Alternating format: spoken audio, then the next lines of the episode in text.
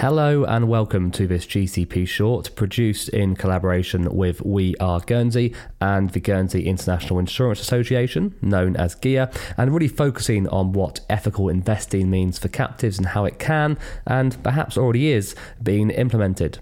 GIA launched its ESG framework for insurers in May 2021, and joining us for this episode is Adele Gale, Deputy Chair of the Association and a Director at Robus Group, as well as Ian Corder, Director of Standards and Operations at ESI Monitor, which can provide a kite mark to validate insurers' participation.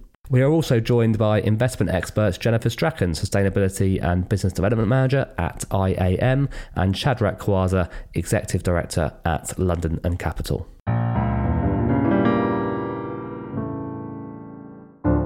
So, Adele, we are one year on now, from over one year on from the launch of Guernsey's ESG framework for insurers. What are your reflections on, on how it's been welcomed uh, in the sector and utilised within the jurisdiction's uh, captive insurance sector? Thanks, Richard. We've been really impressed, you know, re- really pleased. We've done a lot of training, a lot of uh, roundtables, a lot of discussions with industry. We've set up a, a committee, a subcommittee within GIA specifically to assist insurance managers with the rollout. We've developed templates, board papers, ESG policies that our captives can use. So, in the last year, in terms of the association, we've done a huge amount to support our sector to engage with the framework and to and to adopt it. And we've been really, really overwhelmed by the response. Um, every single insurance manager on the island has really engaged with us. Um, all of my clients, I'm pleased to say, have fully debated whether to adopt the framework or not, and all but one have done so. More widely within Robus, there's been lots of debate a lot of a lot of captives have chosen to uh, take the principles on board and start to embed those ideas and concepts within their governance frameworks, but perhaps not make a public statement on it. Um, others are kind of considering adopting you know at the right time. And others have gone full hog and uh, and asked ESI monitor to, to provide them with the kite mark and, and validate the work they've done internally to adhere to the framework. So I think it's proven it, that it was needed and it's been very gratifying that the work has been appreciated by our clients in Guernsey and um, and fully embraced and we did really mean for it to be a handrail, so something that could assist those conversations in starting and, and get people thinking about what they can actually do. And we're already starting to think about the future of the framework. You know, what, what does uh, version 2.0 look like and how can we develop, in particular, the investment pillar to, um, to sort of start taking that forward and, and raising the bar a little bit. Yeah, we'll come on to the future at the end of this discussion as well. And just from an outsider's perspective, I think it's good to note that I certainly think that Guernsey's kind of statements on this and work on this in the last 18 months have definitely been noticed outside of the jurisdiction. Obviously, I go to the States a lot, I talk to domiciles there, and there's definitely intrigue about what you've done here and people starting to kind of think about how they might do something similar or, or, or whatever. So I definitely think you've started a conversation in the, in the captive jurisdictional uh, area, which is which is really valuable. You mentioned ESI Monitor there, and we're really pleased to have Ian uh, on the podcast this time. We, we've mentioned ESI Monitor on the pod before, Ian, but this is the first time we're speaking to you. Can you explain then for us a bit about what your role has been with regards to adoption of the framework for insurers? Yes, absolutely. So, uh, ESI Monitor is uh, a Guernsey based green tech company. Um, we built a solution that helps organisations become more sustainable by themselves. Um, it's called Future Track, and it gives the staff tools and support to uh, measure and manage their, their company's footprints. So, as a result, we've had a pretty central role, I think, in, in Guernsey's sustainability ecosystem since we were founded back in 2019. Um, and we've always been strong supporters of GIA. And since GIA's ESG framework was produced, strong supporters of that, uh, we think it's, it's really great to see an initiative like the, the ESG framework produced and being taken up in a sector that Guernsey is really strong in. We've helped, I think, practically um, in a couple of ways. We help produce a validation protocol. So that's a really simple and understandable way so that insurers who want to be aligned to the framework can, can basically be tested to prove that they're compliant with it. We, we spent quite a lot of time working up those requirements with individual insurers who've been through the validation process. Um, so they want to know if they're up to scratch, and, and we have sort of a, a, supportive approach to that. So we test what they've got initially and give them feedback and then refine it to make sure it's it's up to scratch. Um, and yeah, we've seen some really, really good uptake and, and good submissions um, that have come through and, uh, and really good public disclosures, which is part of Pillar 4. Yeah, and, and probably not the kind of public disclosures you're talking about, but I mean, I've certainly seen since the framework was introduced, a number of, of captives or risk managers or, or board directors kind of mentioned that their captive has been through the process, and, and some want to shout louder than others, and there's obviously varying reasons for that. Pillar three of the framework, Ian, covers responsible investing, which is the main topic of this discussion. As the author of the Kite Mark validation criteria, could you explain what the current requirements um, around investments are? So on pillar three, the current requirement is really quite quite simple. It's for the insurer to place its capital in investments that are held or managed by a financial institution that itself has got a good or better ESG rating. So it's it's quite a flexible requirement that it allows the insurer quite a lot of discretion um, because we, we recognise that the insurer's assets may need to be held in different ways. They might be tangible assets. They might need to hold working capital um, in order to pay claims. So so simply all they have to do is document in their investment guidelines how they're complying with Pillar Three, and ensure that those are being those processes are being followed. Um, and what we'd look to see in in a validation process is is really the evidence um, that the the capital has been placed in in those particular investments, um, that the institutions have a good or better rating. So we'd look to see probably something equivalent to an MSCI triple B or a Sustainalytics medium or average rating, or, or equivalent. Um, other other ESG ratings can be used, and we'd look to see the evidence for that, and also we'd look to see that that has been public, publicly disclosed under Pillar Four as well. Fantastic. So let's get into then uh, a bit more technical detail on the responsible investing and, and what it looks like. Jennifer, you work here on the island with multiple different institutions. So, what does responsible investing to you look like in practice? Thank you, Richard. Well, it's a great topic, and it's really something that's getting a lot more um, focus at the insurance level. For us, responsible and sustainable investing has two levels. First, it's just the big picture. It's important to think about why we're doing this and what really is going on. And that is where the asset owner and their investment managers seek to avoid ESG risks, such as stranded assets, regulatory changes, declining industries, but also importantly aim to participate in the phenomenal innovation that's happening in a wide range of sustainability areas such as the energy transition, changing stakeholder demands. And we really talk about this as the non financial side of the, the performance of the portfolio. The second is the more detailed picture, where we see fund managers such as London and Capital investing in and really improving their own internal processes. It's been fantastic watching the, the numbers that they're devoting uh, in terms of people and capital to really creating those robust processes. And they're using the increasing data flow that are coming up from underlying companies and third party uh, data providers to really delve deep into those non non financial performances of the underlying companies. So things like their carbon footprint, their gender balance at the board level, um, on a range of other environmental and social metrics. And it's no surprise that data transparency is improving as this data comes through and as regulators push for more data collection, reporting, and consistency. It's important also, I think, to, to look at it's not um, it's all different asset classes have got lots going on in them. It's not just equity. It's also fascinating fixed income instruments that are increasingly targeted to supporting social and environmental aims. And even if you don't have a, an active investment portfolio, captives really need to look at their banking providers. What are the policies of those banking providers? Are they lending to coal operators? Are they not? So at all levels um, of the assets, there's something to have a look at. So, my firm and IAM Advisory, we sit between asset owners, um, so captives, uh, and those fund managers, and we really try to make sure that we can structure a portfolio that addresses the aims of the captive board um, in terms of what their goals are for their their policies.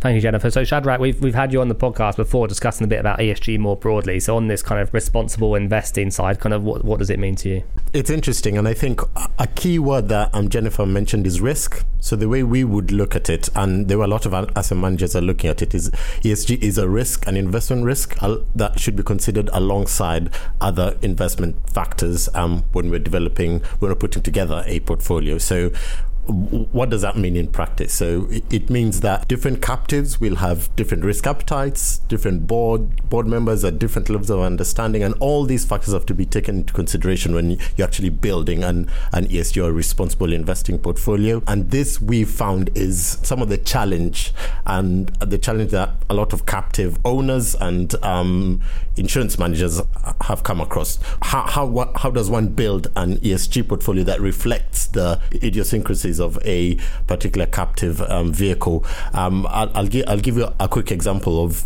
two conversations that we've had with captives. So with with one captive, they they had a very short time horizon, short investment horizon. They had a board that was actively learning about sort of ESG and, and trying to understand it. And for them, in, in their view, good good ESG, good responsible investing was from a carbon emissions perspective, avoiding the large energy producers. Whereas we had a very similar conversation with a much larger captive with a much longer time horizon. And for them, what they would class as good responsible investing was engaging with the large energy energy producers and helping them understand the transition risk and moving them along that journey. And so if, if one looked at those two examples, they, they appear contradictory, but from the captive's perspective, from the individual captive's perspective, it, it made sense to them in terms of their responsible investing and, and what, what it means for them. Um, so, so I guess in summary, what we would say, certainly as London Capital, is that responsible investing in practice depends. Mm. It does depend on the objectives of the of the captive, where they are in their in the sort of responsible investing journey, and what it is they are trying to get out of responsible investing. But it's interesting in of itself that you're even having those conversations. Yeah, I think sometimes this ESG movement or what does ESG mean to captives can be looked upon quite cynically. Is it is that if are people actually talking about it? Well, it sounds like people are actually talking about and trying to understand and trying to define what strategy might look like for them. Yes, and and you know over over the last sort of 24 months, we've had a lot more discussions on responsible investing than I think we've ever had, and a lot of it is being driven by initiatives such as what what GIA has done just bringing sort of responsible investing to the forefront, helping people think about it not as a tick box exercise, but as Jennifer put it, a risk management tool. So we're in an evolving world, things are changing, and captives and insurers in general really need to consider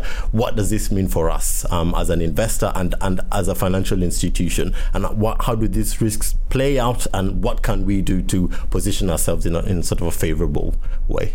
Uh, Jennifer, so what, what kind of conversations are you hearing on Island from, from your clients on this topic of responsible investing? Are, are they starting to think about it as a kind of defined strategy? Well, in addition to working for IAM Advisory, I also sit on a captive board. And what's interesting for us is it's very easy to get bogged down in the day to day work. And by the time you get to the asset or investment piece, you don't have much time left, and people are focused on the actual underlying business of the captive.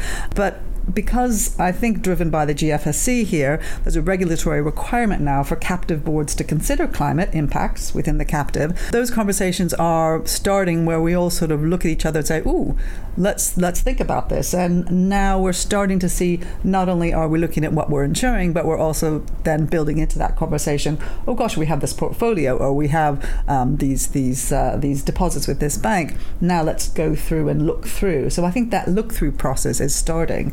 But where I'd like to see it go further, and this is something I'm trying to push on the captive just to reference, and that is that we're not getting clarity from the parent. Mm. What the captive should be doing yeah. because we know the parent has a net zero commitment for 2050, but we've got no flow through through the insurance team as to what, and in this case, this captive does have an investment uh, um, portfolio how indeed we can um, support that effort. So that's something that uh, we're trying to put in place. The interesting piece also is that where does that sit within those communication lines? And you would have thought a net zero commitment that had been made, now this is running two years, that would have flowed down. Mm. And it does then make you question the parent how are they actually getting this? Because if it's not coming through the insurance department, you know, where are the lines coming down in terms of that information? But I think that will happen um, because we're now pushing from the bottom, saying we want that clarity, and no doubt other departments are having are doing the same thing. But in the absence of clarity from the parent, we are um, working with the investment manager to make sure that it, an ESG lens is applied to the portfolio, and that's great because the investment manager actually has got a really good uh, system in place and they're reporting back to us. So we will report that up and it will almost be the irony of us pushing the data up rather than having it come down from the parent. Um, but I think there's certainly more scope, particularly on banking side and fixed income side, to include green and social and sustainability bonds. Um, sometimes these um, can be really interesting and very impactful, and there's not really a huge financial uh, trade off there. Indeed, I would say the investment portfolios, um, if they're actively managed with an ESG lens, um, are doing very, very well. So, and I think also it's important to look long term. I think there was some pushback earlier this year. Energy shares were up um, that were that non ESG type. This is a long term game, and there's no doubt that this is the direction of travel. I did have one uh, captive manager say to me, "Oh, we had a, a session at a conference on ESG investing. Is that is that really going to continue?" And I looked at him and I said, "This is the new way. This really is. If you understand the big, huge things that are going to be changing, this absolutely is the way and will be the way 100% going forward. I think I'd like to add, add one more point. I think one of the things that we found is, has been a stumbling block when we're having those initial conversations with, with captive um, owners, captive managers, and, and captive boards has been what's what's the implication for us from an investment perspective. Yeah. So a lot of the conversation has been, you know, we understand um, ESG is good. We understand we need to do more about this, but what does that mean in practice? You know, how will that impact our investment risk uh, and our investment return? And I think a lot of the onus is on the asset management industry to help help boards articulate some of that and understand the implications and the practical um, nuances of, of adopting a, a particular responsible investing strategy. Certainly, we feel from, from London Capital's perspective that once, once boards have moved to a position where there's there's just a lot clearer understanding of what the implications are and how exactly to articulate an, an ESG strategy. It's easier to take it up. It's easier to sort of align that with guidelines such as such as what GIA's GIA's put together, and, and it's easier to report on it because there's a deep understanding of of what it means in general. So uh, Adele Jennifer actually touched on there quite an interesting case in terms of the captive looking for some kind of steer, maybe from the parent, or in terms of what their own ESG goals or their net zero goals then should mean for the captive, and that's obviously a challenge to make sure that you're kind of aligned if, if you want to be. What are some of the challenges uh, captives face in this topic that, that you see specifically? Is it still the case? We often hear that you know, the majority of assets of captives end up just being given back to Treasury as, as, a loan back for them to, to manage anyway. What are you seeing as some of the pushback or, or challenges? I think there are regulatory capital challenges for parental loan backs. So I think they are used in some cases, but for particularly unrated parent entities, we are seeing the portfolio, the sort of asset portfolio staying within the captives. So there is a kind of some uh, examples where there's limited um, amounts of action the actual captive board can take. But you know, as Jennifer said, there are cash products, there are fixed income securities. It, it doesn't have to be an equities portfolio, and, and as Shadrach mentioned, you know, you don't have to be kind of lobbying uh, through through your asset manager your fund managers for energy transition within the the Shells and Exxons and Orsteds of this world. You you can actually hold ESG compliant as the captive defines it, um, investments, it, it's really about choice of provider. Who is advising you as a board? Who um, do you have employed to actually look after your money? Are they reporting on what you're interested in? Have you made the um, the the requests of your of your group? Do they know what they want you to be investing in? And are you getting that instruction coming down? Um, so I think we're at the start of the journey. I can't see that we'll be in this position in two years' time. We know that TCFD disclosures, SFDR disclosures, all sorts of um, of other kind of international standards are coming, and parent entities are going to need to uh, make transparent and sort of subsequent annual disclosures on these topics, and the captive will have to be included in those to some extent. So we're sort of starting the conversation early, and I think that Guernsey's got a bit of a head start. But everybody is going to have to be looking at these types of issues in the very, very near and immediate future, and um, it's incumbent on all of us, I think, as as captive directors and as insurance managers, to be having the conversations and starting starting the debate early, so that we're prepared when it does come. You mentioned the future there. I mean, Ian, obviously this is an area that you're uh, yeah, particularly concentrated on with, with ESI Monitor. What direction do you think this, this broad topic of kind of responsible investing and, and ESG aware organisations, in what direction is that going? Do you only see a, a bigger role for, for organisations such as yourselves? Yeah, I, I, mean, I certainly see a bigger role. I think we see by, by and large positive movement. So people who two, three years ago didn't know what any of the acronyms stood for are now making the effort to at least ask the question. Equally, we you, you do see a degree of entrenchment where uh, going back to some of those some of those oil and gas companies or even you know political movements that realise that they are now more likely to be one of the losers rather than the winners from the energy transition are, are making it increasingly hard to do that. So that you know that's not not to be that's not unexpected really. Um, it's been it's been predicted for a number of years that there will be winners and losers from the energy transition, and th- that will be a painful process for some for some organisations who, who whose business model is fun- fundamentally unaligned with uh, with a low carbon economy. Of course, there is still the opportunity for many more organisations than not to take positive actions to align themselves with with, with a low with a low carbon future. And I think that's not only where the smart money is, that's where most people's minds are going. So by and large, yeah, you know, the direction of travel is uh, people are making the effort to understand uh, and put the right capabilities and capacities within their teams or bring in independent advisors or contractors who can help them um, achieve what they need to do. I mean, ESG is is I think still a grey area in some ways in terms, particularly on the S side of, of, of ESG. We've we've talked a bit more about kind of energy transition today, but you know, one person's noble cause is someone else's kind of thing they're dead set against, and like, like that entrenchment you mentioned, Ian. Um, and ESG, I think, as you said, Shadrach, it is a risky it is a risky business um, in terms of getting it right. But I guess it is just about the future is companies understanding what it means to them while obviously keeping an eye on whatever regulators are saying or whatever disclosures are needed. Um, I, I, record a, a, directors and officers uh, podcast regularly, and ESG comes up all the time as just a huge litigation risk. Yeah, um, it's interesting only because with ESG and specifically thinking about more the future of ESG, I think there's a few things that need to happen. Obviously, some of this stuff has happened in terms of regulation, uh, certainly guidelines to help companies and captives sort of get in line um, with ESG principles. I think the second thing that really needs to happen to to sort of move things forward is as and Jennifer and Adela both alluded to this, is more securities being available, more t- type of instruments where companies can show out their ESG credentials, you know, participate in ESG in a way that reflects their views. But I think for me, certainly, one of the key things that I don't think is happening that much that needs to happen more is I think there needs to be more forward looking measures. And this ties into what we're talking about in terms of more focus on the S, more focus on the E rather than the S. Part of it is because with the E, it's easy to look backward and say, you know, this company has done such and such and such, and so is is bad.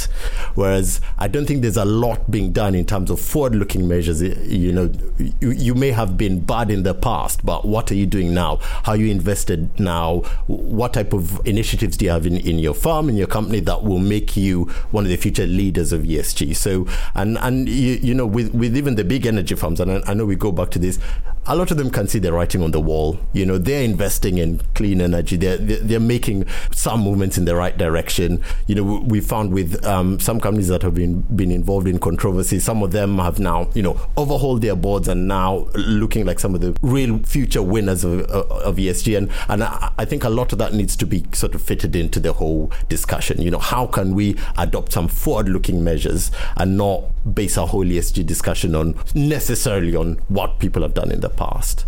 Adele, you mentioned at the very beginning about maybe ESG Framework 2.0. Is that something that GIA is starting to think about and talk about in terms of updating? You said a year ago that it was going to be a living framework and it will probably change over time.